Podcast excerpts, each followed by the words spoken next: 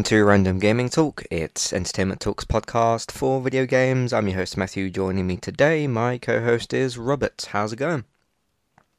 It's going good. How's it going for you? Going all right. Going good. Uh, just a bit of a note to well, you and everyone. Um, I was doing some podcasting stuff last night, last night, and obviously today, setting up this. Um, the Wi-Fi in this room has been a little bit off. So if like Robert cuts out a little bit at some point or something like that, um, I think that's because we've had like some very bad uh, rain and stuff, and it's started since then. So hopefully we should be okay. Um, but uh, we'll see how things go. Other than that, um, welcome back this week, of course. Uh, what have you been playing? Uh, a good chunk of Starfield. I passed another major story event. Uh, obviously, not going to spoil it for the people that don't want it spoiled. It is a very significant event. You just, I'll only say that you meet two people, and then the basic backstory behind the artifacts that you collect gets explained to an extent. Uh, I'm kind of at a holding pattern right now, which is a weird phrase, but it's oddly accurate in that where I need to go to, my ship doesn't have the capability of getting there because they do take distance into effect. And so now I have to start doing some research into either buying or building a good enough ship in order to get where I need to go. So that's kind of a frustrating point. Cool. All right. Um, what else have you been playing? Uh, I've been playing a lot of medieval, a uh, lot, lot of medieval dynasty. I finally got to the point to where I can mine iron, which the way the level and skill progression goes, that's pretty high up there. Um, it takes because the way it works is you do stuff, obviously you get experience, and then that that unlocks other things. But it's not like a straight to iron. You can't just grind it out. It's got to go through step after step after step after step. But getting to the point where you can do iron stuff, at least mining it, is uh, pretty far out there. But outside of those two games, not really a whole lot. Cool. Uh, for me this week, um, me and my dad, who I've mentioned before, we play our FIFA seasons together. Uh, we don't play Ultimate Team. We've never even sort Sorry, of. Huh? I think there's a, sorry, you kind of cut out there. Oh, I think there's like a slight delay between us. Um, yeah, we were continuing our um, FIFA seasons. Um, myself and my dad. I think I've mentioned that we do that before. Um, we finished our fifth because you get 15 seasons in each game, which is a traditional thing for uh, FIFA. Apparently, the football manager games go on. You can just go on forever. But the problem, well, not really the problem. The thing with that is, as as cool as an idea as that is, you'll end up with all completely unknown players at one point because everybody will retire. Um, we finished our final season basically perfectly. We won every single trophy, which was not easy. Um, but we really built like this elite team over a course of 10 plus years. Like basically our, our academy players who we had when we started ended up being sort of like the elite legend kind of things, which is sort of how that's supposed to go anyway. So that was great, but it was that intense thing of like you're in four competitions, you slowly win them, or six competitions actually if you count the first two. And uh, so that was kind of going on. So that was good. We ended up perfectly. Um, we got FIFA 23 because there's no reason to get EAFC 24. Um, plus, it's not in a good state. Um, the it's a very very interesting discovery I made um, between play d- dabbling in EA, EAFC 24, which I'd mentioned before, and uh, playing FIFA 23. Now, I know the usual joke every year for FIFA and for Call of Duty is, oh, it's the same game every year. I, and I, I get the joke. It's not one. It's one that I disagree with on occasions, depending on which games come out or, or whatever. Um, for Call of Duty, I wouldn't say that's the case because they're in different time periods. For FIFA, you could certainly argue that, and I would say there hasn't been a more relevant year for that argument than than this year. Um, so if you take FIFA 23 is a game, of course, you've got different coaches, you've got different players and different teams and different kits, which is the, the standard from year to year. Um, apart from the coaching system on EAFC 24, I'll just say FC 24, which doesn't work anyway, which is glitched, it is the same game. And I, I, I mean that sort of at, least from the things I've clicked on, I've not checked out like the Ultimate Team in, in both modes, and I've checked out the the career mode, the menus, the animations, those sorts of things. Um, from a base game, it, it it is the same game. Which I know is usually the joke of like, oh, new FIFA, same thing as last year but reskinned. I, I, I wouldn't agree more any more on a year than certainly this particular year, which is interesting because of, of course EA and FIFA uh, fell out over money, and that's why it's called FC 24 and not FIFA 24. Again, apart from the coaching system, which again doesn't work properly anyway, so there's not really much point using it. Um, because if you ch- decide to change your coaching system, you can't sack coaches because the game freezes when you attempt to do so. Uh, they may patch that out in the future or whatever, but that's still not good from the start. Uh, besides the fact from that, you can still use pretty much a normal tactic system anyway, and uh, kind of go from there. Um, so yeah, it's like the, the, the menus are exactly the same. The gameplay is, at least from what I've played, uh, from a good chunk of both games, is pretty much the same. Uh, the hypermotion technology thing is the same. Um, there's maybe a little bit of graphical difference, maybe I suppose, for a few lighting choices. Um, there's maybe a few celebrations that the players do on the new game they didn't do on the on last year's game, but those are very very small things. And of course, like graphically, I don't expect both games to be exactly the same. Um, yeah, it's but I I would genuinely say, for those of you that are thinking, oh, I want to pick up a new football game I would pick up FIFA 23. One because it's a lot lot cheaper, and also because if if you're debating between EAFC 24 and FIFA 23, FIFA 24 is FIFA 23, but with new stuff that doesn't work and other glitches and bugs that are in the way. So FIFA 23 is a more polished version of the same game, which is FC 24. So do with that what you will, but uh, I mean, you might need to create a couple of different. I mean, I only had to create one player, which was Dan Gore, who's a youth player anyway, because I wanted him in the team. He's become a bit of a not main Man United player, but he's worked his way into the team. Other than that, like Kobbie Mainoo and Garnacho were on Man United's team. Um, everybody else was at least available. It took a couple of like you know, I did some transfers before the game, put some other different players on, but other than that, it's yeah, it's the same game really. And I, I don't think I've ever said that about FIFA before. There's been years that have been like very, very similar, but it's just interesting that that fallout happened between FIFA and EA, and this is what you've got, which is a more broken version of the game from the year before. Uh, I get that within the last year of FIFA 23 being out, it probably had a lot of patches, and that's probably why. But it's interesting. Um, what do you think of me actually saying in, in this case that I do agree with sort of it is well a, a more fixed version of this year's game, like a, a more polished version. What do you what do you think of that? Yeah, that's a very fairly uh, common narrative with many sports games. That's not just limited to that. You know, that's what they say about baseball game, uh, uh, tennis, not tennis, sports game, unless there's like massive graphical upgrades, or when uh, the Madden games, try to add in a story mode. Not a whole lot changes from year to year. Mm, yeah, yeah, it's true. Um, but yeah, we're doing our FIFA 23 um, career mode at the moment, and we're going to see how all that goes. So that's good. Um, I jumped back into Call of Duty Modern Warfare 2 because um, I felt like it. I know I said I was going to give the game a break for a bit, but I just wanted to kind of jump back in. Um, I'm not going to get into all the little details and bits and pieces. I've already described before why I think Modern Warfare 2 is a better game than Modern Warfare 3. Um, but it's interesting going from 2 to 3 for the first time when that beta came out. And I was like, okay, this feels, this feels different, but I couldn't quite put my finger on certain things that, like the gunplay, obviously, I've, I've talked about that before, but other stuff.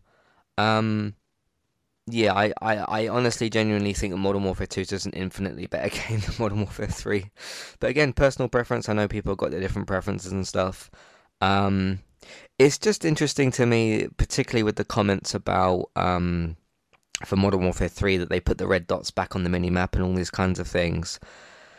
I was doing a couple of bits of gameplay yesterday, and something kind of like came to to my mind. I, I sort of had it on my mind a bit before. You know how I said before that on both Modern Warfare 2 and Modern Warfare 3, so your mini map is this little square thing in the top left corner. Obviously, you're supposed to be looking in the middle of the screen, which is where you're aiming, because if you need to be prepared to shoot, then that's where you're going to be aiming. And there is this over reliance from some players in terms of not really staring at the mini map, but keeping an eye on it a lot.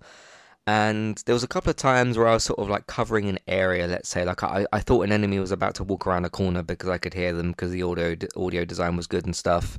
And of course, I was playing Modern Warfare 2, so there was no uh, red dots on the mini maps for unsuppressed fire.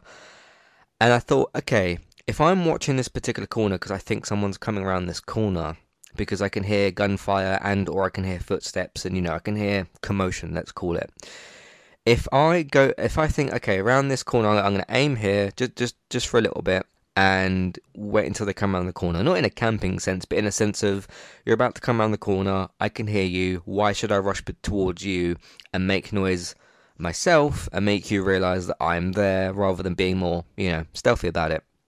And I thought, okay, if you're watching a corner like that, and then suddenly you you hear gunfire, and every time you hear gunfire, you put your eyes to the top left to see the minimap, you're then not looking where you're aiming, which I know was my point before that I made. But that literally is taking away the focus of because then if an enemy comes around the corner, like if you see it like in the corner of your eye, let's say, because you're looking in the top left corner, you're then not focused in that moment. And as many of us know, with these sorts of games, you got to be if you're half a second late to reacting to somebody shooting or something like that, and they start shooting you before you start shooting them in some cases you'll kind of like let's say for example you're looking at the top left for that for that mini map and you suddenly see this movement at the corner of your eye because you're looking at that corner. By the time you've realized oh someone's walked around the corner that I was watching but I was watching the top left the one that would take what one second of action for you to then put your eyes back in the middle and try to aim to shoot. By the time you've made that adjustment and that movement, the other player's already shooting at you. It's it's already too late. Um, so I don't understand kind of that, and I know that's a particular play style and, and those sorts of things. But to me, it just the the only time I really do pay attention to it anyway is when you get a UAV, which is a constant scan, and that's what that's for anyway. That's the reward for getting that kill streak. So I don't know. That's that's just something I kind of noticed that if you're so reliant and paying so much attention to this mini map, you're not looking in the middle of the screen to see where you're aiming. So if you notice an enemy coming up, your reaction time is going to be a second later than that person. Whether your individual reaction time's good, let's say, let's say you're really sharp, you're really on the ball, that player's probably spotted you before you've changed your focus to look in the middle. And there's, there's they really are sort of split second decisions that can, you know, keep you alive or get you killed. So um, that's what these games are like, right? The, the reaction time of these kinds of things. Um, so yeah. Oh right. No, I heard Skype make a weird noise just then. So uh, good to know you're still here. Um, so yeah, I've pretty much just been playing those two. Uh, I'm going to get back to Spider Man uh, tomorrow, so that's uh, very very cool. I am really really enjoying that. I just sort of got back into into COD for a little bit, but I need to go back and uh, play some Spider Man 2. Uh, just a little bit of update on my thoughts on Spider Man 2. Um, same kind of again not really a problem but same thing i mentioned last week which is the main story and the characters development everything that's going on in the game brilliant absolutely love it but i whenever i see side quests on the map i'm thinking okay when i go to those do those which do have their own little side stories it's not like they're just nothing missions but while I'm doing those and upgrading them, while that's satisfying, I'm really hungry to get back to the main story, but I don't just want to plow my way through the main story and then have a bunch of side stuff to do and not unlock stuff. So I'm trying to balance those two things out. I suppose it's got this problem of I can't do both things at the same time and they're both rewarding in different ways. Like the, doing the side stuff and everything is rewarding because not only do you have the stories there, but you get to unlock stuff that you use in the main story, and the main story itself is really, really good. Um, so I, I, guess make of that what you will, I suppose. Um, have you seen much of a uh, Spider-Man Two at all? Uh, bits and pieces. I'm doing my best to have it avoid being spoiled. I have mm-hmm. heard that a lot of the side quests are just completely superfluous and don't do anything outside of grinding out those imaginary points. I, I don't know that I would agree with that because you have there's like bits in the main story where someone says to Peter or to, or to Miles like, "Hey, can you help me with such and such?" That becomes a plot thread, which then feeds into side quests. Like you can't fit all of it into just go to this one marker over and over again. Um, so it very much breaks it off, which was the format of the, of the first game as well. It's just a little bit different this time because obviously you have the uh, two different stories. Um, apart from the other stuff where it's like, oh, a random crime is happening and you swing down and you sort that out, but that's just sort of you know cleaning up New York or wherever you are. So, um, cool. That's what we've been playing and, and that kind of stuff. Uh, I'm going to be playing Spider Man, like I said, tomorrow and um, a bit more over the next week. I, again, I don't want to like rush through it and everything. I, I just feel like it's going to be really, really short if I rush through it and stuff. Um, so I'm just trying to unlock as much as I can and all those sorts of things. Um, cool. That's what we've been playing. Uh, let's jump into some housekeeping and then jump to some news. See you in a minute. Today's sponsor is Manscaped. You can get 20% off with your order with Manscaped by using the promo code that we've got with them, which is ETALKUK. That's E T A L K. UK to get 20% off your order and free shipping with Manscaped. They sell various different men's grooming products from shavers, razors, ear and nose hair trimmers, different clothes and deodorants. You don't even need to Google Manscaped themselves. You can click on the link in your show notes, whether you're on a podcast player or the website uh, version of the episode, and you can go and click on that link in the show notes. There's also got the promo code written in the show notes as well, so you can either copy and paste the promo code ETALKUK, E-T-A-L-K-U-K. You can either copy and paste that into your show notes or type it in in the promo code box and click apply. That will get you 20% off your order with Manscaped and free shipping. First hand, quality, professional with Manscaped from their packaging to the items themselves. Even the way the items are stored in the packaging is very, very first class, very professional, so no questions about Manscaped's quality. Thanks very much to Manscaped for sponsoring Entertainment Talks podcast, and thank you very much for listening. Hi there, if you're looking to get started with a website of your own and a domain name, we've got good news for you. With our affiliate link with Kualo, you can click on that link which is in your show notes, which is for our affiliate link. You can go over to Kualo to get started with your website and domain name today. They've also got a very handy chat support system, which is usually in the bottom right hand corner, to send messages back and forth to Kualo if you'd like to ask them for help to get started with your domain name and website today. So that's Kualo, and you can use them to get started with your website and domain name today. Thank you very much to Kualo for this affiliate link. Hi there. If you'd like to get rid of the ads in Entertainment Talks podcasts and listen to the ad free versions of our episodes, we've got good news for you there as well. You can subscribe to Entertainment Talk at either the $5 level tier or $10 level tier. The $5 level tier will get you access to all of Entertainment Talk's previous ad free podcasts and the future ad-free podcasts that we make in the month that you're subscribed for.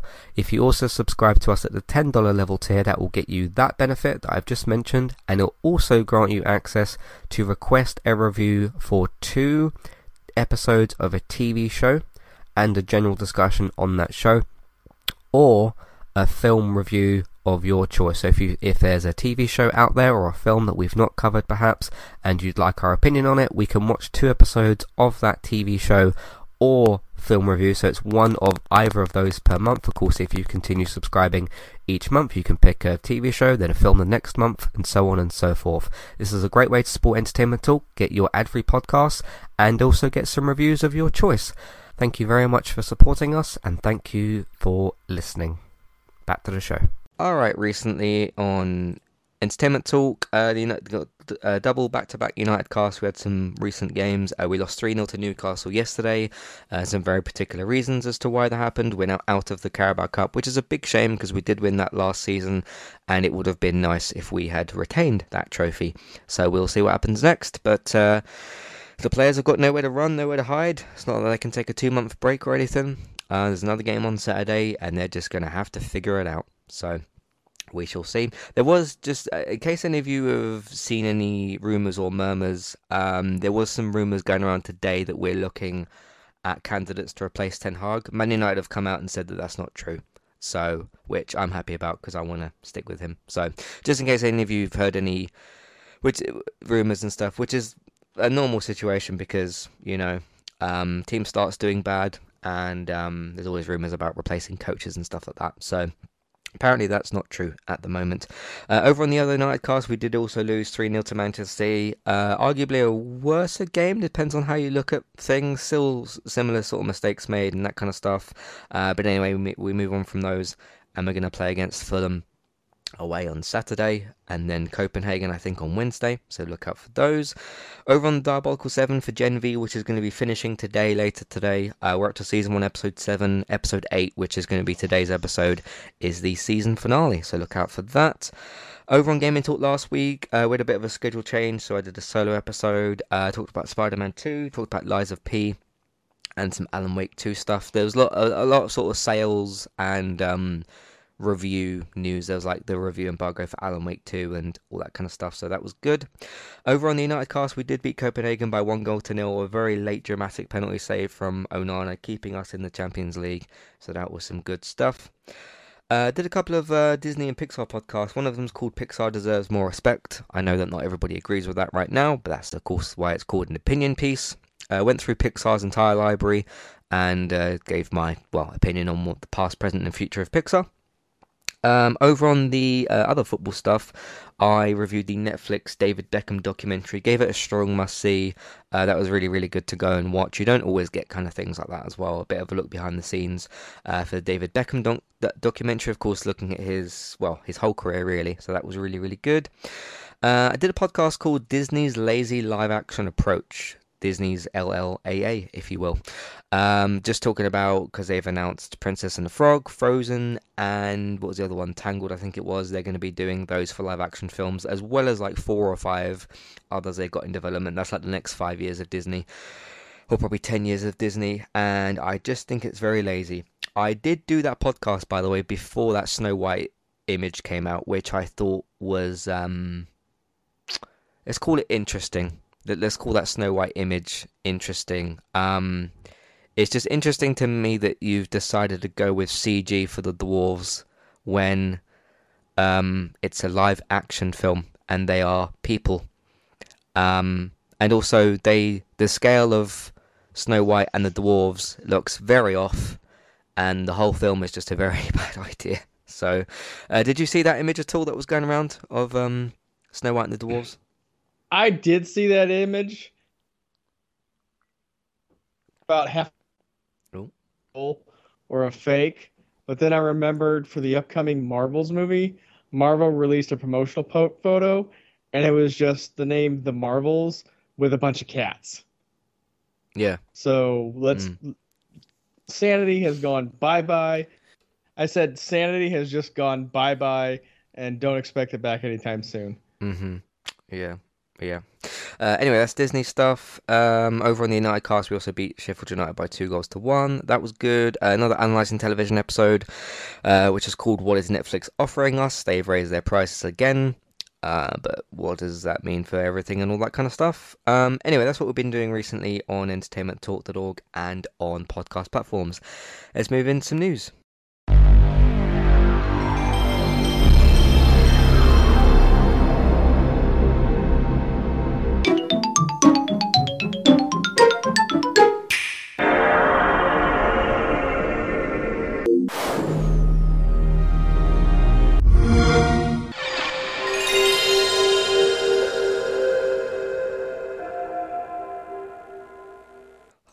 Uh, apparently you've got some Call of Duty stuff, and I'm going to read out my Call of Duty stuff, so we'll make this a little bit of a Call of Duty section here at the start. I'm going to have to flick between a few different screenshots I took yesterday. So, uh, Call of Duty Modern Warfare 3, which, by the way, if you pre-ordered um, the uh, well the game, uh, you can get access to the campaign. I think it's a week early from tomorrow, today, tomorrow, something like that. Anyway, uh, I'm not really following that whole thing this year. and I think the game launches on the 11th, which is next Friday, I believe. Um, for the 11th, uh, they've said next uh, Saturday. Te- it, might, it must be the 10th then, because uh, otherwise that'd be weird. Um, but they've uh, announced the multiplayer modes at launch for Modern Warfare 3. So we've got 3v3v3 cutthroat. I still don't know what that actually is. Uh, team deathmatch, domination, search and destroy, kill confirm, free for all, hardpoint control, war. I think that's a new game mode or a returning game mode from a Black Ops game or something. Uh, gun game, ground war invasion hardcore. I think that means the hardcore game mode, and the firing range is, is accessible in the menus. Um, good to know they got hardcore from launch. Of course, last year Infinity Ward with Modern Warfare 2 was a little bit more experimental. Some of it was interesting ideas, some of it didn't quite work out. And they tried to do the tier one thing and they launched it later, then they replaced that with the proper hardcore mode. So you've got it at launch this year, which is good. Um, most of the standard modes are here, like Team Deathmatch, Free for All Search, Domination. Uh, there's no Capture the Flag. Uh, there's no Cyber Attack. And there's no um, what other game mode were people putting out? Not gun game. It was the other one that's really, really similar of the name that I cannot remember. I think it was gun game. There was another one that people said that I was like, oh yeah, that one's not on there, but I can't remember which one that was now. Um, so yeah, pretty uh, standard stuff. Um, the firing range, which was of course introduced in um, Modern Warfare 2, um, which surprisingly uh, you could go into a private match before and play against bots if you wanted to like practice or if you wanted to you know try out a new class before you went into a proper game um, firing range is well exactly what it says on the tin. You go into said firing range and try out try out your stuff. Uh, you can still go into a private match against bots and do that if you want to. Um, so nothing particularly surprising here. Um, a couple of modes which are missing which would have been cool to have at launch like capture capture the flags are pretty I would say for sort of traditional standard game mode, you'd have team deathmatch, domination, capture the flag. Um, you'd have demolition, I suppose, free for all, search and destroy. Um, because cyber attacks, well, it's, it's, not old, but it's not new, new. Uh, that was introduced in Modern Warfare 19. Um, so you got that one as well. But um, I know you're not into these sort of games particularly, but anything that uh, does or does not stand out here to you? I think the uh, three on three on three might be the least, the most one that gets used the most first, just because it sounds like it's the one that people are going to try to figure out what it is. Mm, to me, yeah. it just sounds like it's a, you know, a death match, but you're people. There's sounds simple, but depending on how be a very interesting uh, layout and a very interesting game mode. But you know, it's one of those things we got to wait and see till people get their hands on it before we really know. Mm-hmm. True. True. Uh, what is the other bit of information I've got? Um, I didn't take a screenshot of this, but there was some news that the and I was very confused by this. They said the PS5 version of Modern Warfare 3 doesn't have a platinum trophy, but the PS4 version does. And I have no idea what that means or why that is the case, considering I think even if you buy the standard edition of the game, it's the cross-gen version which automatically gives you the four and five. So I do not know why that's the case. Um, someone said it was something to do with them having the Call of Duty HQ thing, but I don't know why that would mean that you wouldn't have a plat. I, I, don't know what that's about. I have to see a bit more about that next. Unless time. there's a plat, unless there's a trophy tied to a feature that they can't get working yet on the PS5. Yeah, I, I can think of another reason really. Yeah, so uh, says here Modern Warfare 2 maps will be added to Modern Warfare 3 uh, throughout post-launch seasons. The first set includes four. Let me see if I can say this correctly. Four core 6v6. There we go. Maps, uh, including Farm 18, everybody's not favorite map, but a map that I really like. Uh, Kado. I can't remember which one that is. Maybe that's one of the newer ones. And Shoot House, which is now a bit of more of a traditional one. Uh, says these maps are not sorry. These maps are in addition to the already announced launch and post-launch content for Modern Warfare 3. Now, sometimes it's not a good idea to scroll through certain comment sections, and sometimes it can be, and sometimes it can actually be quite funny. That's a rare occasion, but sometimes it can work almost every single person in this Twitter thread, because this was on Twitter, was like, "Oh, right, so Modern Warfare 2 is just sorry, Modern Warfare 3 is just DLC for Modern Warfare 2." Uh, and the more and more we find out about this game, the more and more it's just like, yeah, kind of just feels like a just just like an add-on. I mean, this, this is this is a good a very good thing. Don't get me wrong. Like if you liked some of those Modern Warfare 2 maps, they're going to be in, in, in addition to the new content, which is good. Which I, they could have been a bit crafty with that, right? They could have said, let's say, um, oh, we're gonna add the Modern Warfare 2 maps, uh, uh, like, and disguise them as the new season maps. But if they're not doing that, and they're gonna add new maps as well, because um, as far as I'm aware, they're launching with all 16 of the Modern Warfare 2 old maps. Um, slowly introducing the new Modern Warfare 2 maps, and then I guess at launch they'll have to have some new Modern Warfare 3 maps. So, uh, I you know, the more the merrier. The more the merrier. I think the more maps you have, the the better. That was one of Modern Warfare 2's, the, the newer Modern Warfare 2. That was one of its problems at launch, which is that I think how many maps did it have at launch for 66? It was like eight or something. It was something really, really short, and everyone was like, okay, we're just getting the same thing. So th- this is at least a good alternative to that. But the the funny thing about this is, if you launch Modern Warfare 3 or the Call of Duty HQ, um, like when you when you open Modern Warfare 3, it launches Modern Warfare 2 because Modern Warfare 2, the, like the menus and stuff, is just called Call of Duty HQ, but you just switch between two, three, Warzone, and like campaign. It's like your hub for everything, which is what they did with um, uh, what was it when you had Warzone, Modern Warfare 19, Vanguard, and Cold War, but they're all in different menus. There wasn't sort of like a HQ, so you've effectively kept the same game, updated obviously like the gunplay, and there's some there's some new guns and carryover of guns. But and again, you go back to the classic joke of like, oh, new Call of Duty, it's the same thing reskinned, which I, I would disagree with in certain years because some of them are set in Modern Warfare, some of them are World War games, some of them are other series of games, so, they're not always the same thing. Um, this again is the most. It's interesting that we've actually we finally landed on a year where FC24 is a more broken version of, of FIFA 23, and Modern Warfare 3 is Modern Warfare 2, but like bo- both of those games have got the same menus from both previous games. Modern Warfare 3's menu is Modern Warfare 2's menu. It's literally the same thing. And although you don't click on FC24 to go into FIFA 23, it's the exact same design of menu. I mean, I get it. If it isn't broke, don't fix it. But you want to uh, ch- change the UI a little bit, like change the design a little bit, maybe like a few colors or or something. But it's the same thing. Um, so this this is finally like I've been playing both these, you know, Call of Duty and FIFA for a good few years, and this is the first year I would definitively say that like the new FIFA is the old one but a broken version. and Call of Duty this year is the same as last year. Change the gunplay, add a few new guns, same menu, adding the old maps from last year's game. So it's uh, it's it's it's a funny time to be alive, I suppose uh, if if you play if you're into both these um, sorts of series. Again, this addition of them putting Modern Warfare 2 maps into 3 is a good thing. It does just kind of highlight because you're moving some some of the guns and eventually the maps from 2 to 3, you're sort of just bringing the old game into the new one, putting a fresh coat of paint on it with some new gunplay and then obviously you write a new, you know, a, a sequel story.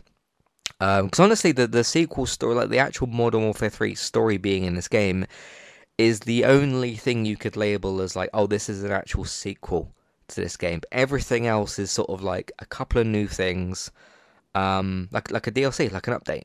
And uh, it's just very curious that that's uh, that's the case. Uh, again, I know these aren't your kind of games, Robert. Uh, but what do you think of um, them adding them adding the old to the new, and trying to paint it as something new. I didn't mean that to rhyme, but here we are. So.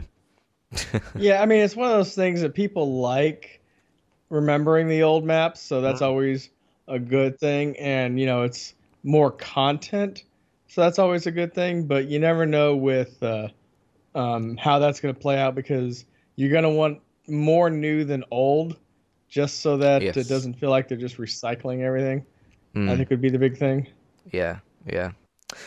Uh, anyway, you said you had some Call of Duty news as well, so we'll tie that in here. What uh, what did you want to talk about?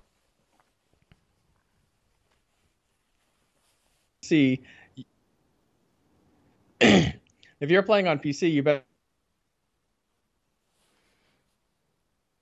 you don't really want to have any other games on your hard drive. Or C, you get your Christmas money from Nana really, really early because they set out the PC requirements for a full install including the high res assets it is going to be 213 gigs of storage.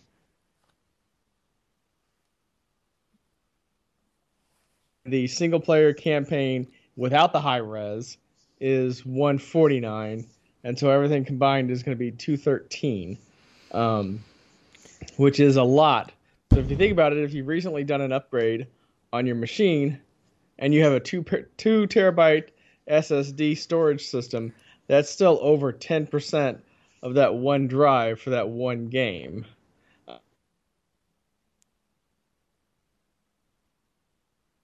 Well, I just checked uh, a two terabyte drive that I bought for my upgrade for whenever I get off my lazy butt and transfer the data so I can buy and download Baldur's Gate 3. That's currently half off, but it's still $115, which, while not overly exorbitant, is not a cheap buy. And a two terabyte drive, it, depending on brand and brand quality, is going to run you about 80 to 140 US dollars. So that's uh, quite a hit to the wallet. Hmm. Yes, yes. Um, yeah, these games have become infamous now for just being absolutely enormous. Um, I will clarify a couple of things that, of course, there's now install packs. So if you do want to uninstall certain parts of the game, you, you can fortunately do that. Uh, that wasn't always the case, though. Some of these games did come out to be very, very big. Um, but this is kind of what I've said before a little bit about. Um, because m- m- most people will play the ca- most people now will play the campaign. They'll uninstall that, and they'll have then um, Warzone two um, still installed, and they'll have the multiplayer packs, which that would probably come to 100 to 150 gig, maybe, depending on you know new season updates and all that kind of stuff. Um, there's going to be a zombies mode this year, which again, I, I, as I've said before, this whole thing of Modern Warfare 3 is just w- weird. The whole way it's happened is just very, very, just strange. Um, with, with like having a sequel the direct year after, but not being led by Infinity Ward, and then you add in a zombies thing, which is more of a Black Ops thing and then you do this like DLC esque style. It's still just I don't know. It's very very weird. It's a new strange approach. Uh, but yeah, that's gonna I think include zombies as well. Um, I did read somewhere. I can't remember which ones it was. I think they said Inf- Infinity Ward's doing the campaign. Treyarch is doing sorry, Sledgehammer's doing multiplayer. Treyarch is doing zombies. I don't know if that's completely accurate, but the each the each studio's got like one thing each.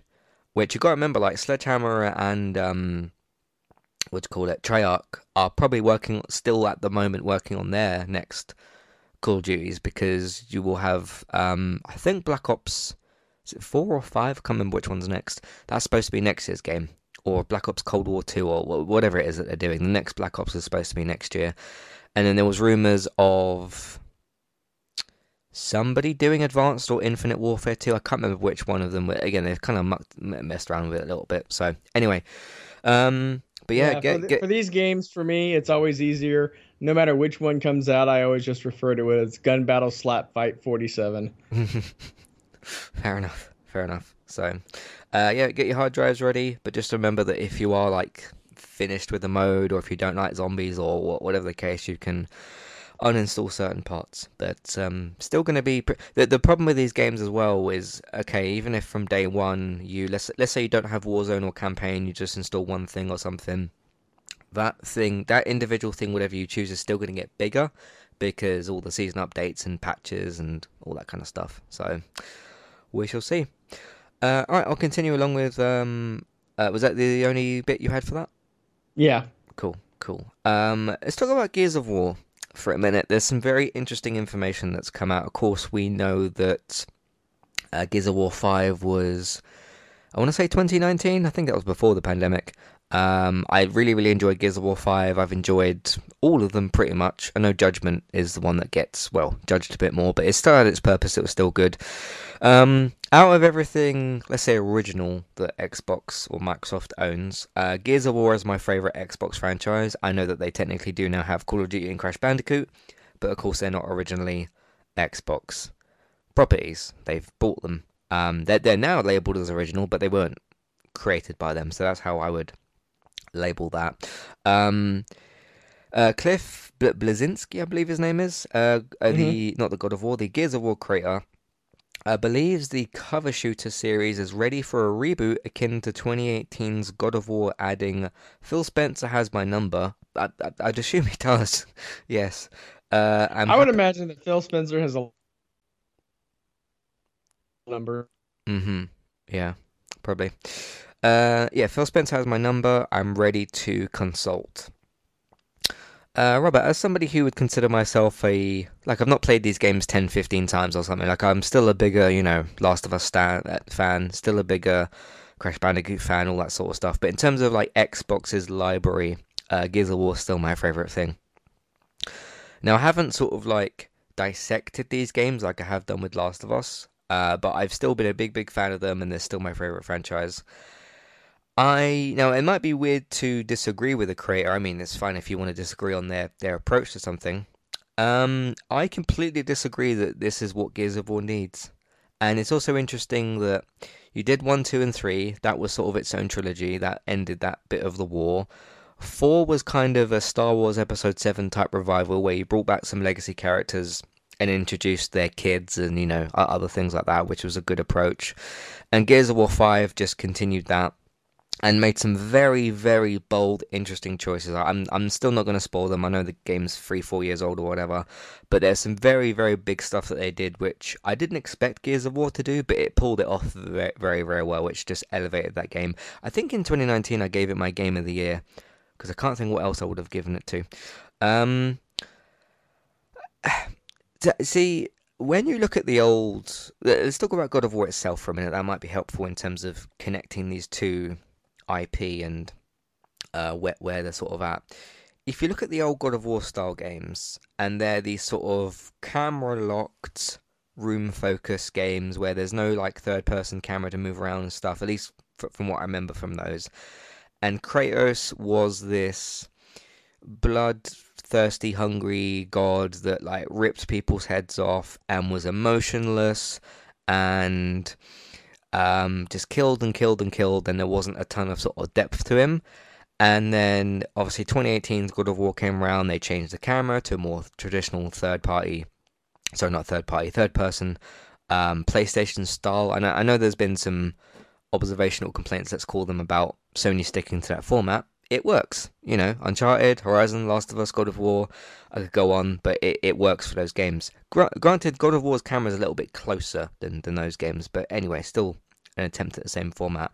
And you know, you come back with Kratos. It's now a different. You switched from was it Norse to Greek or the other way around? I can't remember. Uh, you switched one of them around. I think it's Greek to Norse. Yes, yes, because now you have like Thor and all those other characters.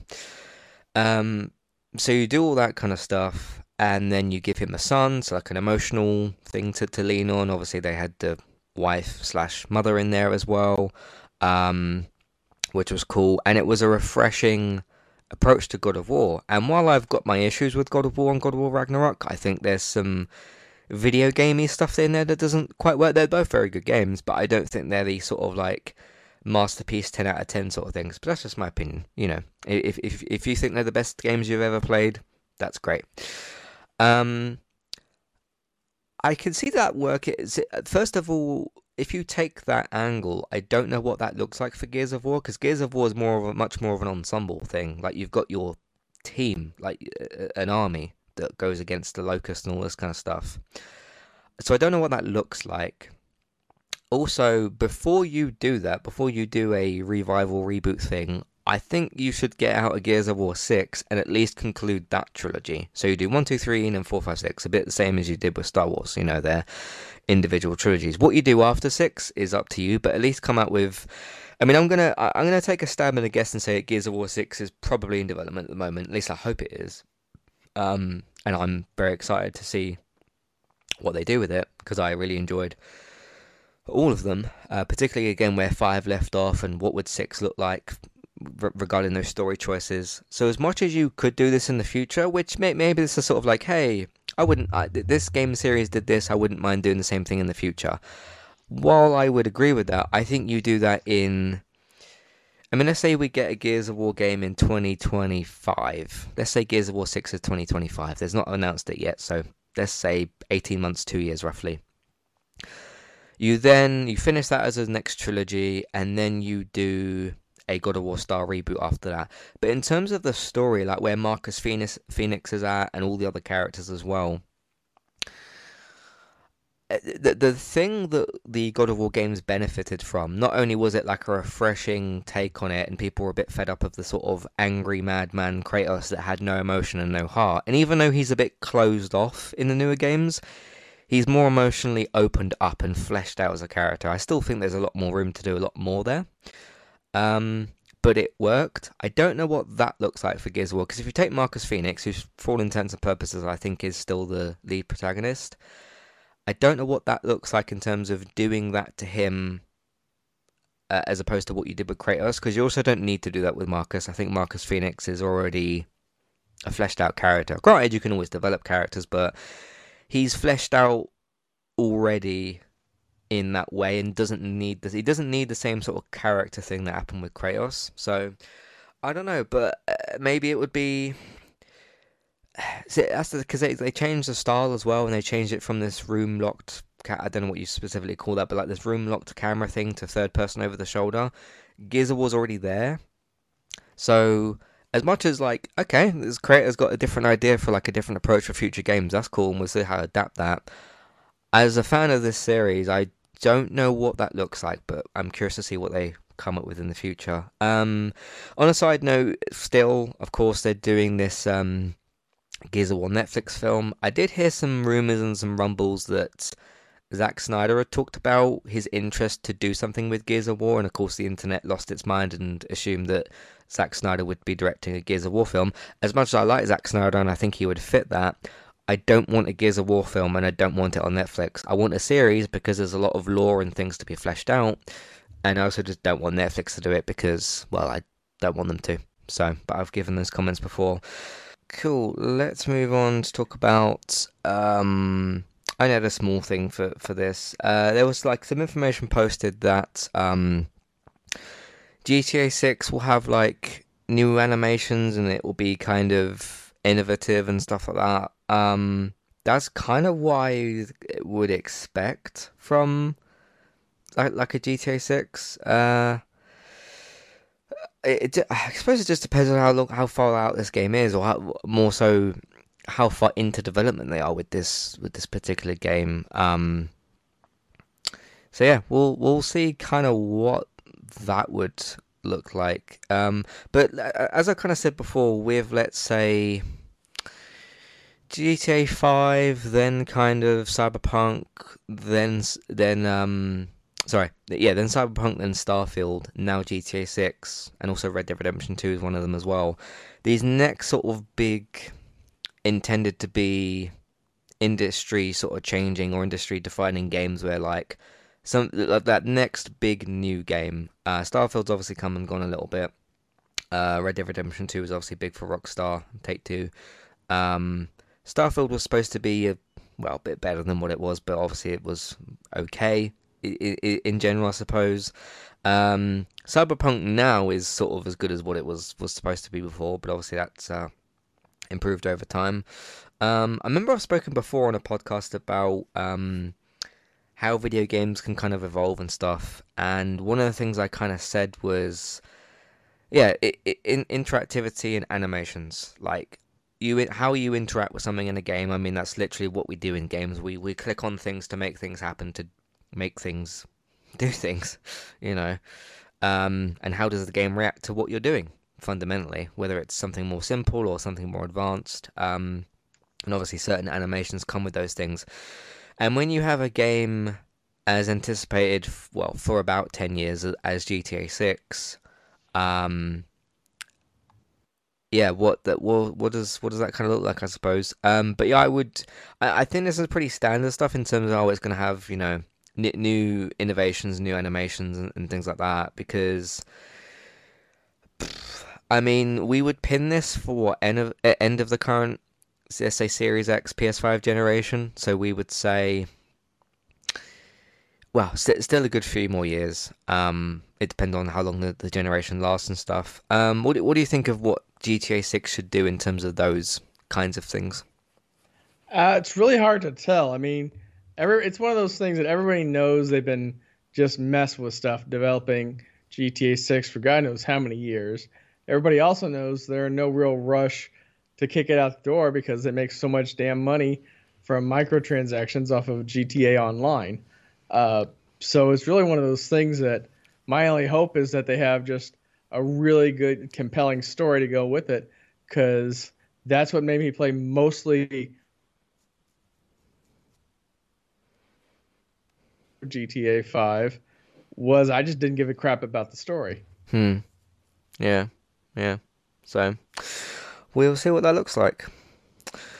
Um, moving on to some unfortunately sad news this week, um, which happened was it? I think I can't remember if it was earlier this week or some point last week. Of course, we lost um, Matthew Perry, who's most known for playing Chandler on Friends. Some of you might be wondering why I'm bringing that up on a video games podcast, which I didn't expect to do. But um, Fallout New Vegas, which is a game I've not personally played, but I saw this thing posted, so I thought I'd share it. Um, it's quite a lot to read here, so I'm just going to crack on with it. Fallout New Vegas fans have paid tribute to actor Matthew Perry following the tragic news of his, I'm going to say passing instead of death, uh, passing over the weekend. It was confirmed that Perry, uh, perhaps best known for portraying Chandler Bing on the iconic sitcom Friends, was um, found passed away at age 54. The late actor was found. Um, I'm not going to read. It, it, describes about like how they found him and stuff. I'm gonna, out of respect, I'm gonna skip over that sort of part. Um, outside of Friends, Perry uh, brought to life. Let me just make my screen a little bit brighter here, actually, so I can actually read. I can see what I'm reading. Um, Perry brought to life a whole host of other characters. In 2010, he starred in Fallout New Vegas as Benny, a reporter. Uh, sorry, as reported by Comic Book, uh, following news of um, Perry's passing, New Vegas fans have gathered on social media uh, to discuss their fond memories of the character and actor. Uh, one Twitter user wrote, Rest in peace, I'll always remember um, Matthew Perry for his legendary voice acting as Benny in Fallout New Vegas.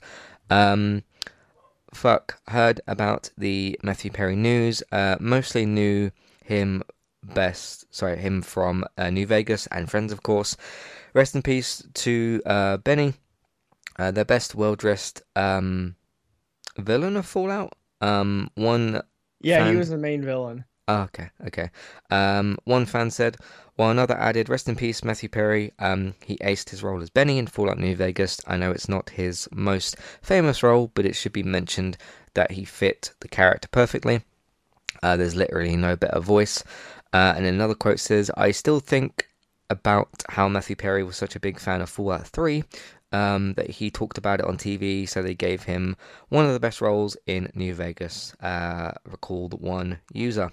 And it says here Gaming Bible, which I think is the thing I've grabbed this off from Instagram, says extends his its condolences to Matthew Perry's family, friends, and colleagues, of which he has a lot of it would seem certainly given um, there's been a massive, massive outpouring of support to him and his friends and his family, and obviously the Friends crew itself, uh, who obviously worked with for you know ten years. That's no small amount of time to spend with any group of people, let alone people that you clearly got along with very, very well, and they weren't just friends to him; they were family to him, right? Um, yeah, it was obviously very. I think it was on Saturday or maybe Sunday uh, when he did pass away, and it yeah, shocked everybody. Um, of course, 54 is no age, of course. Um, I'm currently still. Um, go, I, have mentioned this before. I, I sort of do this background rewatch of. I mean, a lot of people do that with friends. Uh, basically, whenever I'm in the kitchen and I'm getting food out that's going to take more than a few minutes, or making a drink, or something that's not just grabbing something from the kitchen and walking back out, I stick friends on.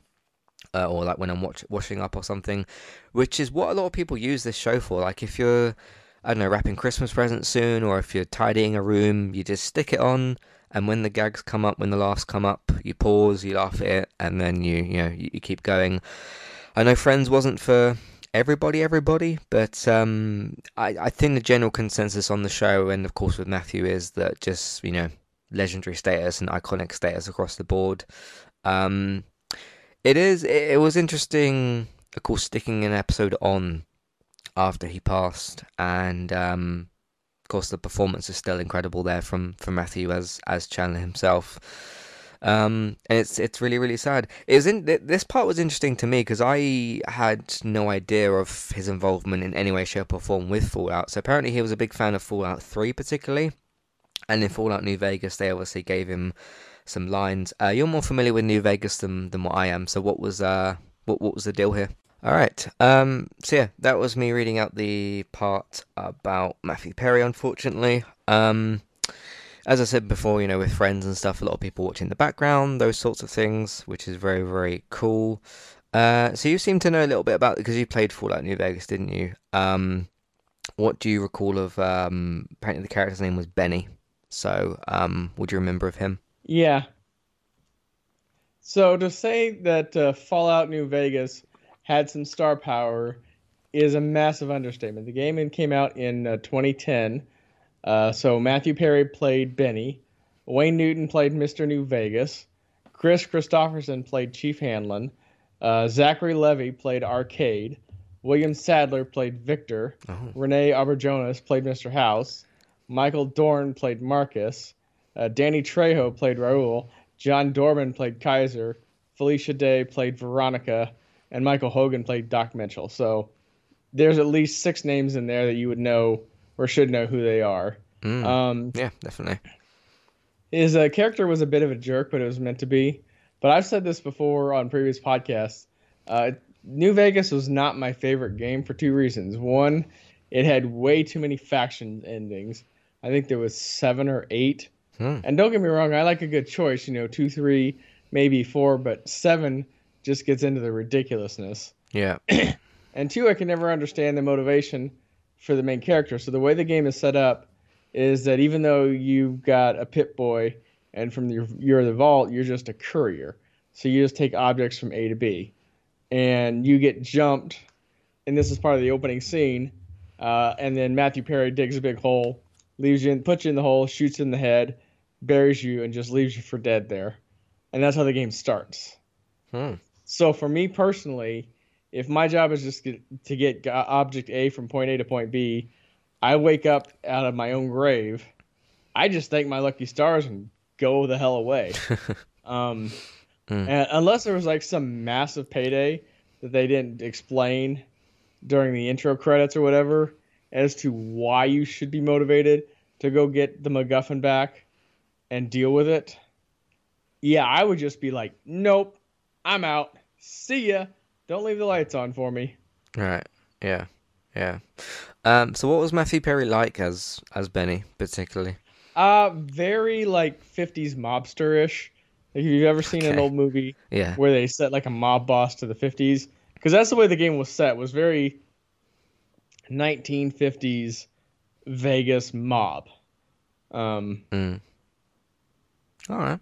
Cool. Cool. Um, yeah, rest in peace to Matthew Perry. Um, a lot of people will continue watching Friends, myself included, and uh, we'll see what comes next in the Fallout series, I suppose.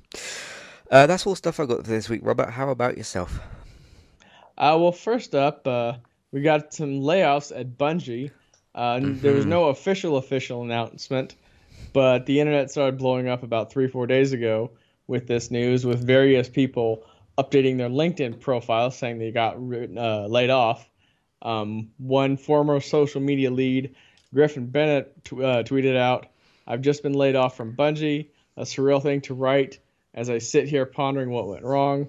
I'm still processing it all. And while my first instinct is anger, I know I'd regret what I'd say. Thank you to everyone at Bungie who helped make my last five years the best ever.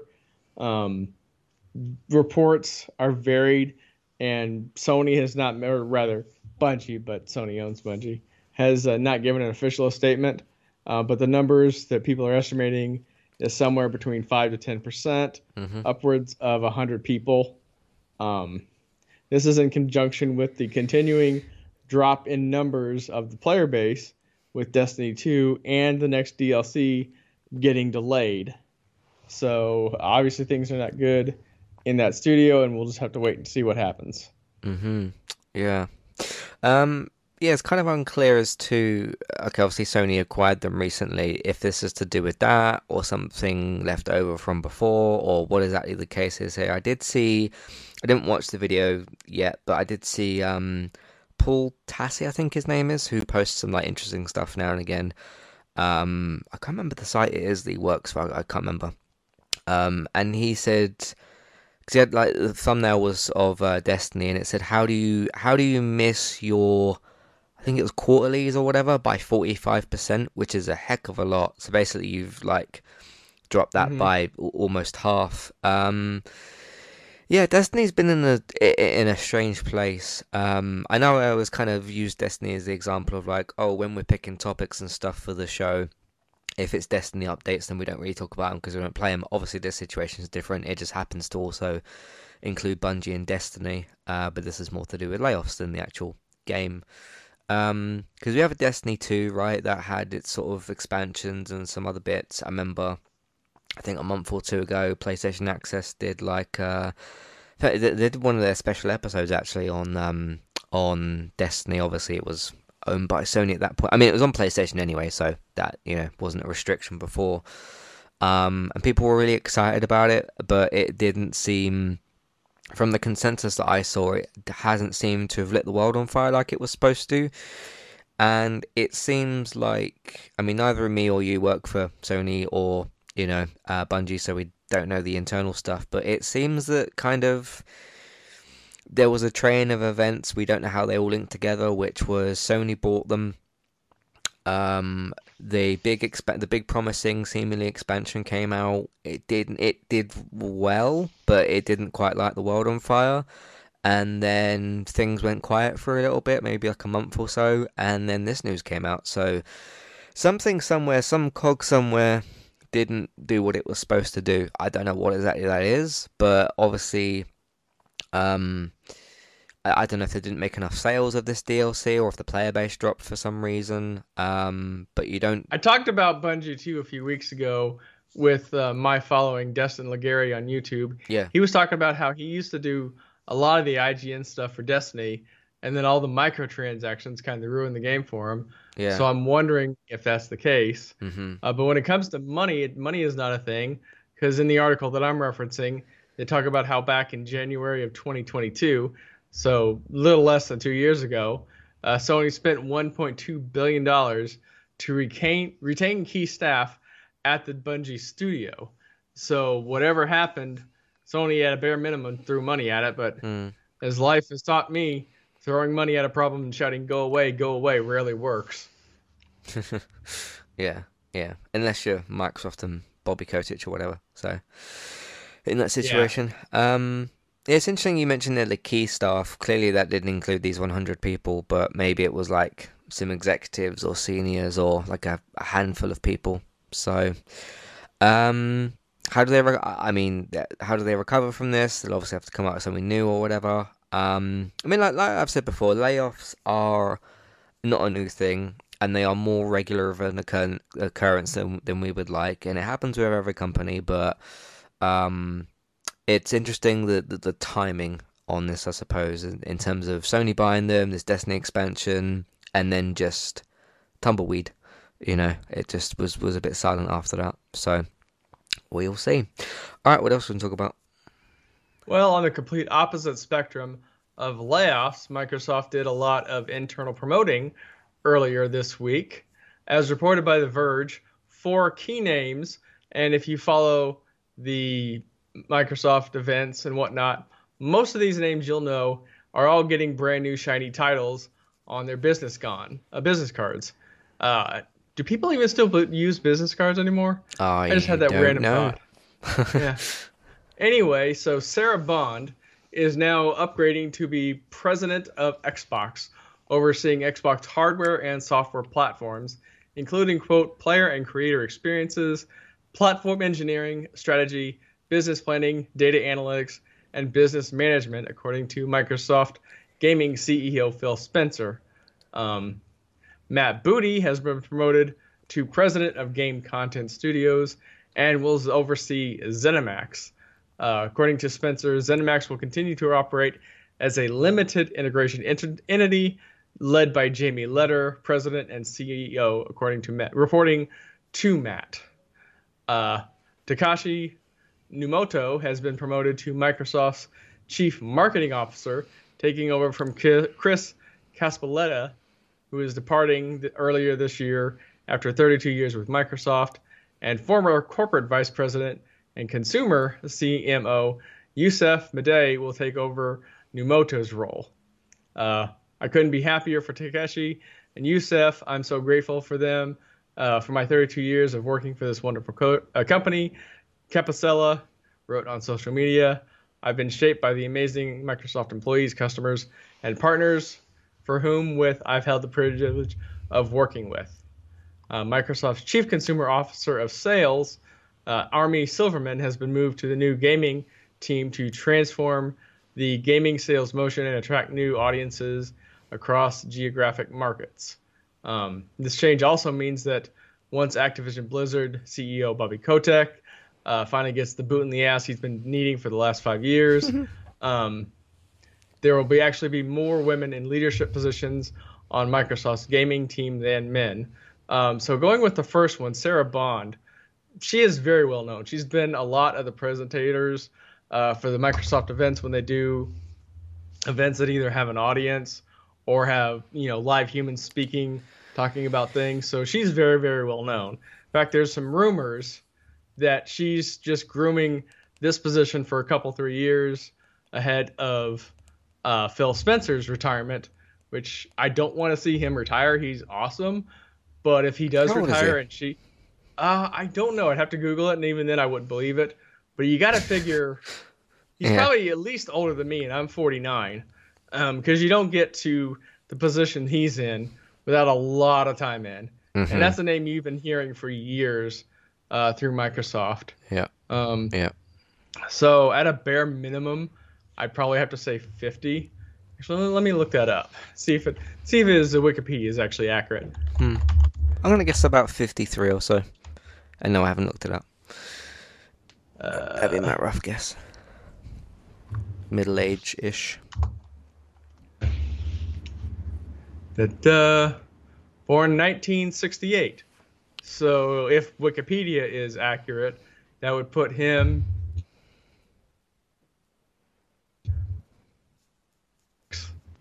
he does not I would not peg him at 56. Oh, 56. Okay. Um well, uh, in terms of these people and their uh, employment situation and stuff, I think that's very cool. Um, sometimes it is the case, and I know, I know some people are kind of tired of this conversation, but it's still a bit relevant in terms of sometimes you need not just in like writers' rooms and stuff, but in terms of entertainment places, let's call them, um, just different people from different backgrounds and different people from different walks of life that have got different mindsets to give you different ideas. Um, so it's interesting when you brought up the, the stat there about um, the women in the in these positions of work. Um, but uh, yeah, sometimes it just not not the Microsoft. I don't I don't know how much they need need that in terms of like. Um, and what I mean what I mean by that is in terms of freshening up their diverse catalog of like executives because I'm I'm not sure what the balance is there to to begin with. Um, but that's a good thing anyway. I think, regardless of what that was like before, it's cool that that's at least um, a situation now. Um, but um, yeah, it'll also be interesting. You mentioned obviously, you know, head of Xbox and president of Xbox and all these different positions. Uh, of course, we've got to find out eventually who's going to be the new head of PlayStation for uh, yep. in place of Jim Ryan. So um, yeah, and with things like that, I've always cared less about you know, you know, race, gender in the sense that I find it more important that a people love the industry that they're in, and b have worked for the company for a long time. Because mm-hmm. it was either the last podcast or the podcast before that where we talked about the one CEO that was getting uh, kicked out, and he had several CEO positions, and none of them were related to each other. Uh, so he cared more about the title than actually doing the best work. Um, so with like Sarah Bond, if Phil Spencer does retire in three or four years, and she for a very long time. Um, you don't stay with companies like that unless you really like it. Um, so her progression up that cham, up that uh, and uh, would be something that everybody would celebrate for gamers because somebody who loves the gaming industry is getting rewarded for all their years and years of hard work. Mm-hmm. Whereas you just parachute somebody in, you know, it might work, it might not. You never know. Mm-hmm. Um, and I hope the same thing happens with Sony. I hope that Sony has somebody that works for them for a long time that could walk into that role as an upward mobility promotion and not just like, oh, here's a name, let's just plop them in, hope for the best. Because you see that a lot actually with uh, um, coaches and sporting franchises. You know, coach will get fired because the team's not doing well. Oh, here's a random coach that's already failed at four other cities. Let's grab that person. Mm-hmm. Yeah. Certainly. Yeah. You still there? You cut out just like a little bit for a moment. Yep, I'm. Cool. Um, but yeah, yeah, that's the thing as well, of course, as well. Uh, with um, yeah, football coaches. So, all right, what else did you have to talk about today? Yeah. Uh, so the last thing. Uh, the promised cloud streaming is going live as of two days ago uh, with a few games.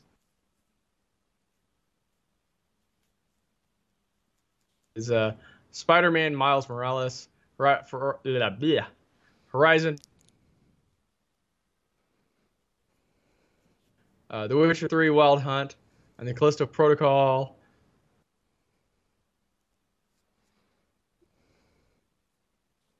Games to come out to be streaming trials later, but from what it looks like, it's going to be like a soft launch test run.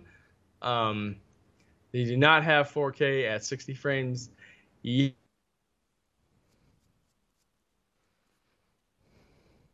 Subscribers only.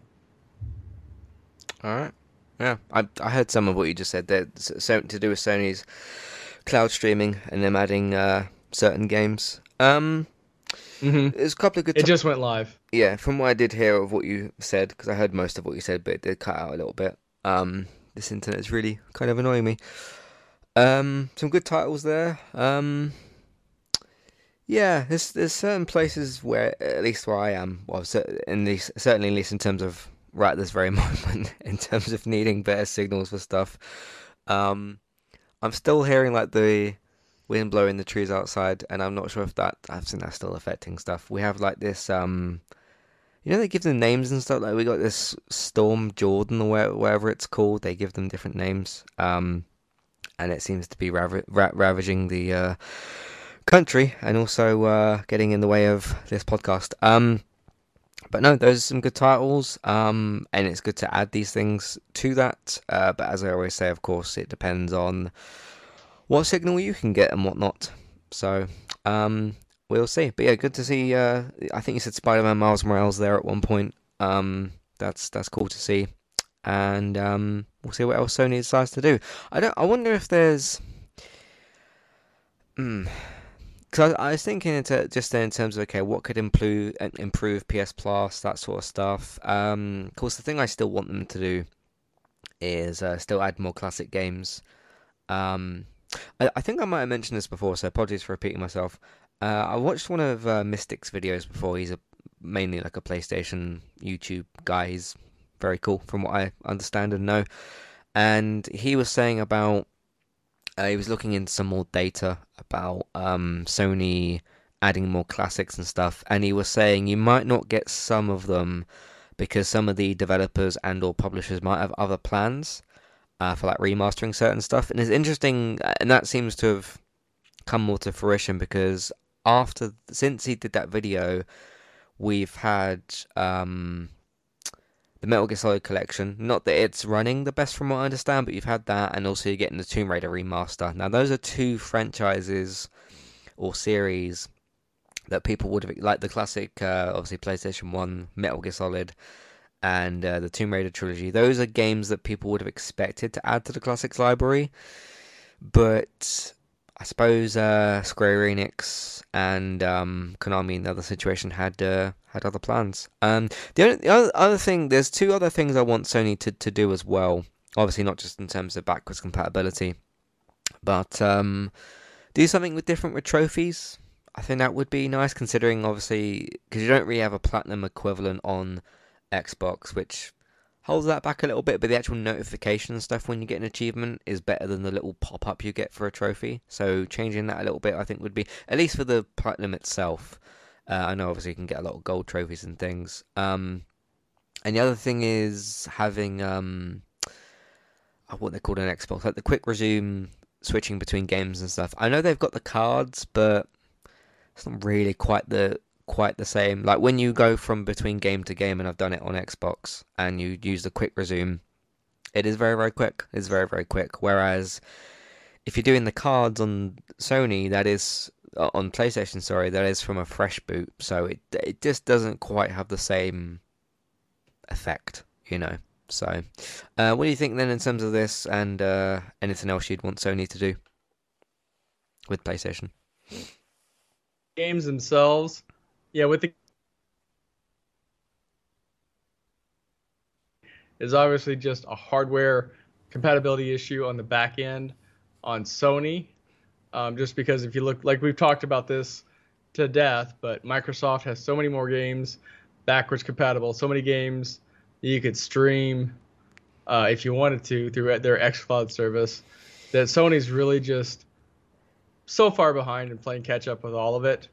Um, and we'll just have to wait and see if the service, if that streaming thing takes off, if it delivers on the quality that people would want from a game being streamed, and just have to go from there. Mm-hmm. Yeah, yeah. So we'll see. You said that's the last thing you got to talk about. I you cut out. I didn't get that. It- that was the last thing you had to talk about. Yeah, I think. Cool. So that was the last thing you had to talk about. Yep. Cool. All right, let's finish off this podcast before the internet breaks.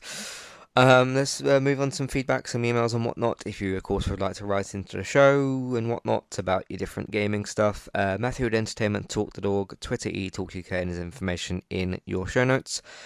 Uh, Josh writes in and says, I'm not much of a football person, but I listened to your Seven Ideas podcast and was confused as to how some of those things are not in the game. Do you know why they are not?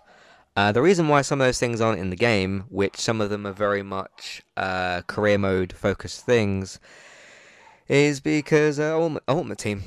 Uh, it's a lack of innova- innovation in terms of, um, you know, adding new stuff to career mode. I mean, it's ironic that, uh, and, and interesting that um, you've said about you know being surprised some of those things aren't aren't, aren't in the aren't in the game, uh, and most of them are career mode focused. Um, when uh, yeah, when they, they do try to introduce something like the new coaching system, you, I mean, you could do tactics and stuff before, but the new coaching system, and you try to use it and it's bugged, it's just like.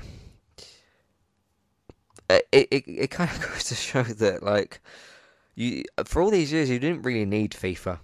You didn't really like the partnership EA and EA and, EA and FIFA because that's not really changed well anything in in the game. Um, because like I said, FIFA 23 is a very it's a 95 if not 99% similar game. Obviously, different kits, different players, manager changes, that sort of thing.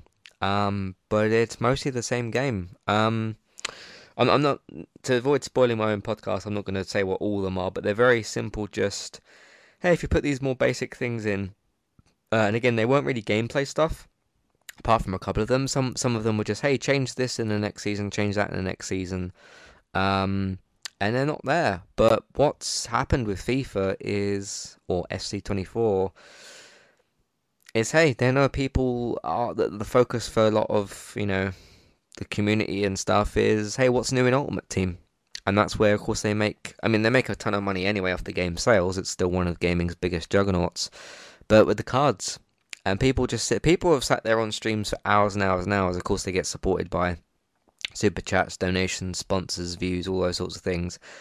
And they'll sit there and they'll do like a two, three hour stream of just open cards, open cards, open cards, try and get, you know, the new team of the week, version of somebody, and that's that. And, wh- and when you are, when you do have the greedy mindset of somebody like EA, and you look and you think, okay, a lot of our players have swarmed over to Ultimate Team and just opening packs and just buying more stuff, and they're not stopping. Why would you, from a greed standpoint, why would you then go, you know what, we should put money into innovating career mode when you don't really need to? You should, but you don't really need to. I mean, because then, although there is still a lot of feedback about like how broken certain things are in the career mode and how not just broken stuff, but how things don't innovate and all those sorts of things, like the ideas that I've put out. Um, I mean, it's functional. You know, the career mode is still good. It's still functional. We can still have have fun with it, but it's not innovated for a long time.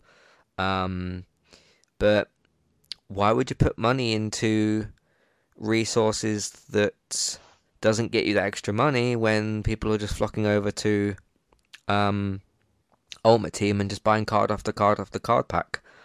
Um, so there, there, there you go. Uh, it, it's a shame, really. And, and again, the thing that but uh, you know, spoke a lot about Call of Duty and FIFA this week. The thing that both of them do really need is competition. Um, of course, you, had, you used to have things like Medal of Honor. You of course had Battlefield tried. Uh, if 2042 had gone, I think it was Battlefield 2042. If that had gone a lot better, that could have brought some people over and away from COD. And um, because ultimately, whenever you talk about any company or any game or anything really, if the thing that's holding the thing back from improving is some form of greed, hence, you know, the, the, lack of investment of other parts, you need to hurt the pockets of those people. Um, and what would hurt EA's pocket in that sense is okay, we're making a boatload of money off of Ultimate Team. If we put, let's say, even 25% of that money or 10% of it into Ultimate Team, it will make it will make the game better, but that will actually take away some of their money because doing although doing that would make the product better, which would make the word of mouth better, you're still selling loads of copies anyway. So why bother putting money into innovating something that won't earn you more money?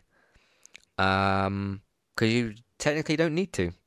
Um, but I'd kind of say it's like if you are somebody who's maybe you play Ultimate Team and you play Career Mode if you do want career mode to get better, you kind of need to stop playing Ultimate Team or at least stop buying the cards because then once those card purchases slow down and that money not stops but slows down, um, EA might have to think because if you look at some of these companies that are making greed led choices and they're thinking, okay, well, we're not going to bother changing because we're still getting the income however we're getting the income, like with bad football owners and stuff they don't have a reason to stop and change their mind and sort it out until the, those pockets get hurt.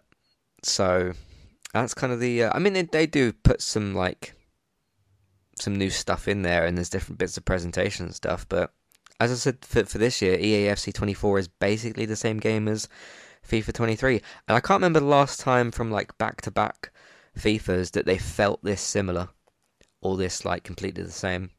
Um, do you have any thoughts on like? Uh, I guess you know the overall consensus is sort of more competition for FIFA or the uh, yeah, but FC I've been 24 uh, games. I've been saying more competition for all the sports games for years. I mean, there's yeah, a reason yeah. why Madden and NBA that a chance to grow in quite a long time because they haven't had competition in a really long time. Mm. And if you look at a game like uh, NBA 2K24, as bad as that game was, and as bad as that uh, game came out, that was just uh, terrible. I think at one point it was rated at like eight percent favorable on Steam. It was so badly broken. Mm. Um, yeah, it's because they let it come out in that state because they didn't care. They knew they could get their money. Mm-hmm. True. True. Um, but yeah, in terms of why they're not in the game, just explain that. Um, and yeah, you'd be surprised at some of the stuff that I mentioned there that just, well, that's why I did that podcast, because those things aren't in the game and they should have been a long time ago. Uh, to finish off here, Beth writes in and says, Was just curious and wanted to ask about something else. Uh, how long does it typically take to set up a show, and how does it differ for solo shows? Uh, well, it certainly takes effect, like with this podcast, and when Robert cuts out now and again. Uh, I think we've managed to sort of get through it today. I'll have to do a little bit of editing, but we've managed to kind of get through it a little bit. Um,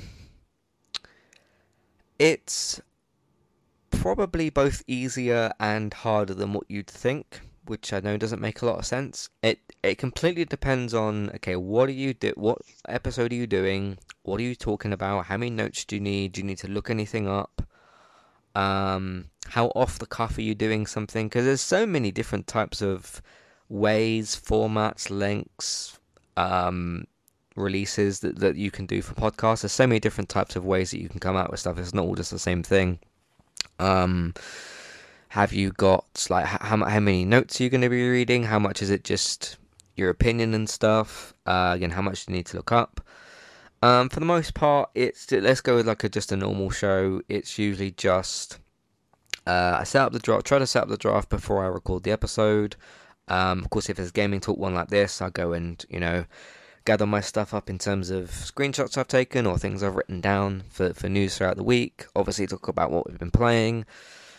Um, jot those things down. If there's something that like I've forgotten or just oh I'm writing about this game, who's developing it or whatever. Um, we don't always always grab all those bits, but we, we do the best we can with those. Um, it also depends on is there going to be breaking news two hours before? Was that going to change? That's happened a couple of times, to be honest. I've, I've set up like notes two days before a show and kept some of the stuff in two days later, but like the day in between that, there would be breaking news that would like change the title, change the formatted image. Uh, sorry, not the formatted, uh, the featured image. Because uh, what I tried to do is write the three biggest things that we talk about and then okay what's the biggest thing for that week? I try to put the picture for for, for that because i like to have a sort of the headline thing. That doesn't always happen every single time.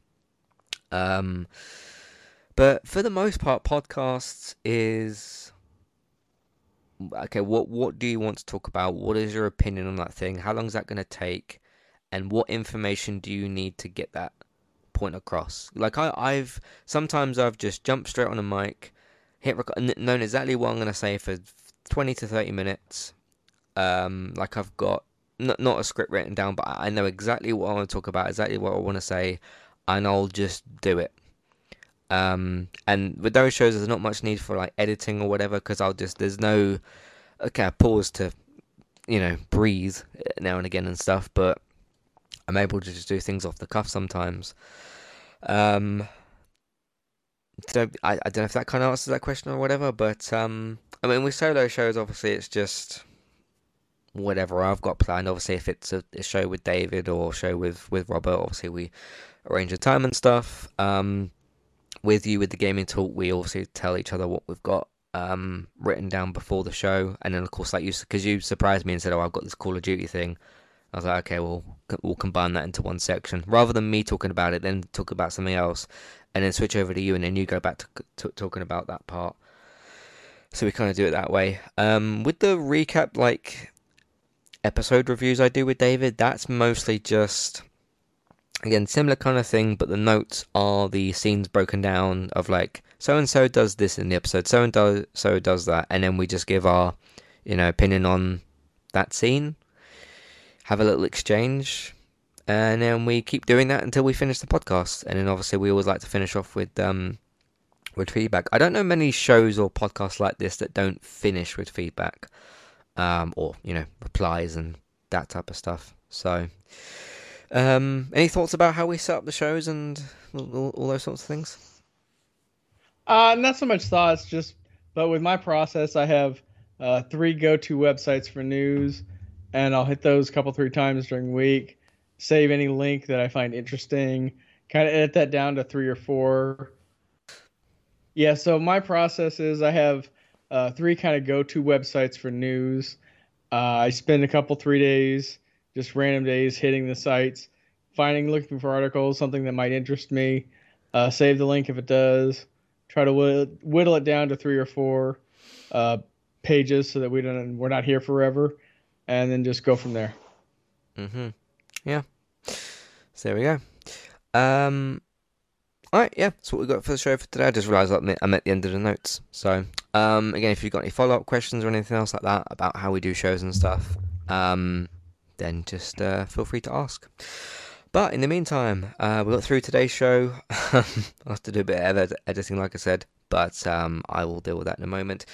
But in the meantime, you can find everything else that we do on entertainmenttalk.org, TV, games, films, main night podcast. Take a look out for what we do. Uh, tomorrow, nothing tomorrow. Um, over the weekend, depending on you know energy levels, focus, and all that sort of stuff. Uh, of course, got the film game. Um, planning to possibly finish off. Um, what's that show called again? Invasion. I've got the last episode left, so it's possible season review for that. And then for another show, and also possibly seeing Five Nights at Freddy's. I don't know if I'll do all those things by the end of the weekend. I'll maybe sort of spread some of those out and stuff. Sometimes it's just good to spread things out a little bit, spread spread out different uh, podcasts and stuff. Um, so we'll see how that goes. But that's what's planned. And then of course, uh, no Gen V next week because it's finished. So next week will be United Cast, Gaming Talk, and whatever else we're going to be doing. So look out for those. But yeah, entertainmenttalk.org, uh, TV, games, films, main night podcast. Take a look out for all of those. Uh, if you want to support the podcast, Entertainment Talk, of course, word of mouth, social media, let other people know about what we're doing, where they can find it. Um, Patreon, $5, $10 level tiers, ad free podcast review options. Take a look at those if you'd like to. Uh, TV and film news, Geektown Radio on Tuesdays, geektown.co.uk. Um, have you noticed if David's uploaded a podcast this week? Because I've not seen anything come through yet. I don't know. Uh... I don't think he did, but that might be because there was another convention this weekend, so he might not have had time to upload one. Mm-hmm. Yeah, I know last week the show was delayed a little bit. He did get that one out, and uh, I know he posted a Loki interview with with uh, somebody, so there was that. Uh, but in terms of the main show, I'm not sure as to uh, where that is. But that's over on David's side. That's Geektown Radio on Tuesdays, geektown.co.uk. Uh, Bex, you can find over on Twitch and other platforms, Trista, B-Y-T-E-S, for all of her different streams and other stuff like that. Us over on Twi- uh, Twitch, Talk UK, and YouTube, Entertainment Talk Blaze. Thanks for listening, and we'll catch you next time. Goodbye. Goodbye.